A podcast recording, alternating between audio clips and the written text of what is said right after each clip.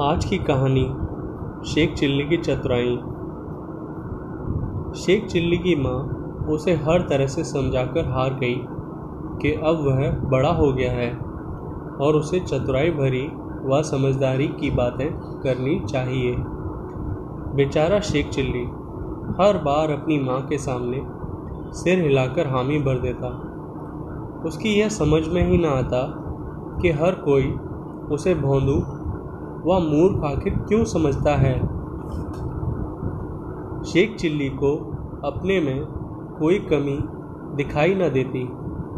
उसका सोचना था कि वह भी औरों जैसा ही है। अब की बार शेख चिल्ली ने यह तय कर लिया कि वह दुनिया को दिखा देगा कि वह भी चतुर व सयाना है। वह किसी को भी बुद्धू बना सकता है। यही सोचकर वह घर से निकल चला। कुछ देर बाद उसे रास्ते में एक हट्टा कट्टा दबंग किस्म का आदमी मिला। वह बोला, तुम चिल्ला गाँव के हामिद हुसैन ही हो ना? शेख चिल्ली ने मुस्कुराते हुए स्वीकारने वाले अंदाज में अपनी गर्दन हिला दी। वह दबंग आदमी फटकार भरे स्वर में बोला, याद है तुम्हें वह बकरी जो तुमने मुझे पिछले महीने ही बेची थी? पहली रात को ही वह भाग गई। मुझे लगता है वह तुम्हारे पास ही लौट गई होगी। ज़रूर उस चालाक बकरी को तुमने बार बार बेचकर कई लोगों को उन्हें चूना लगाया होगा। सुनकर शेख चिल्ली मुस्कुराने लगा। फिर अचानक वह ज़ोर से हंस पड़ा। हा हा हा हा। यह देखकर उस दबंग आदमी का गुस्सा सीधे सातवें आसमान पर जा चढ़ा।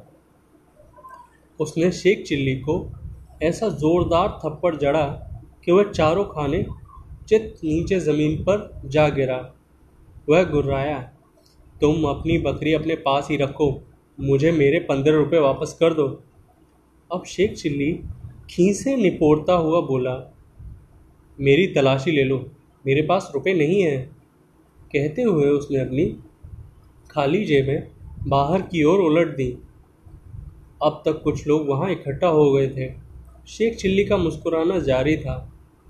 दबंग आदमी फिर गुर्राया, मेरे पैसे वापस कर। यह सुनकर शेख चिल्ली बुक्का फाड़कर हंस पड़ा। दबंग आदमी का चेहरा गुस्से से लाल हो गया। उसने शेख चिल्ली पर लात घूंसे चलाना शुरू कर दिए।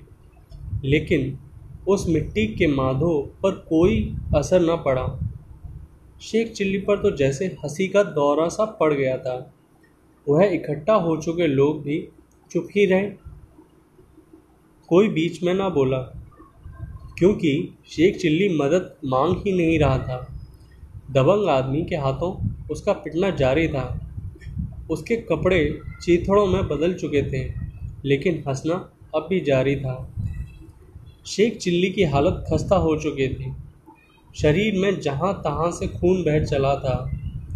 इधर जब उसे मारते मारते हुए दबंग आदमी थक गया तो बड़बड़ाता हुआ चला गया।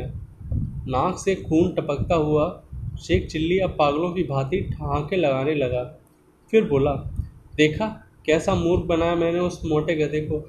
मुझे ठगने चला था। खुद ही मूर्ख बन गया। तभी वहाँ खड़ा एक आदमी बोला तुम्हें ऐसा कैसे और क्यों लग रहा है कि तुमने उसे मूर्ख बना दिया? वह तो तुम्हें मार पीट कर नीला कर गया है। यही तो असल बात है, शेख चिल्ली बोला। वह मुझे चिल्ला गाँव का हामिद हुसैन समझकर मारता पीटता रहा और तुम लोग तो जानते ही हो, मैं हामिद हुसैन नहीं, शेख चिल्ली हूँ। बताओ, मैंने उसे मूर्ख बनाया कि नहीं? शेख चिल्ली की ये बात सुनकर वहाँ इकट्ठा हुए लोगों को यह समझ नहीं आया कि उसकी दशा पर हंसें या तरस खाएँ।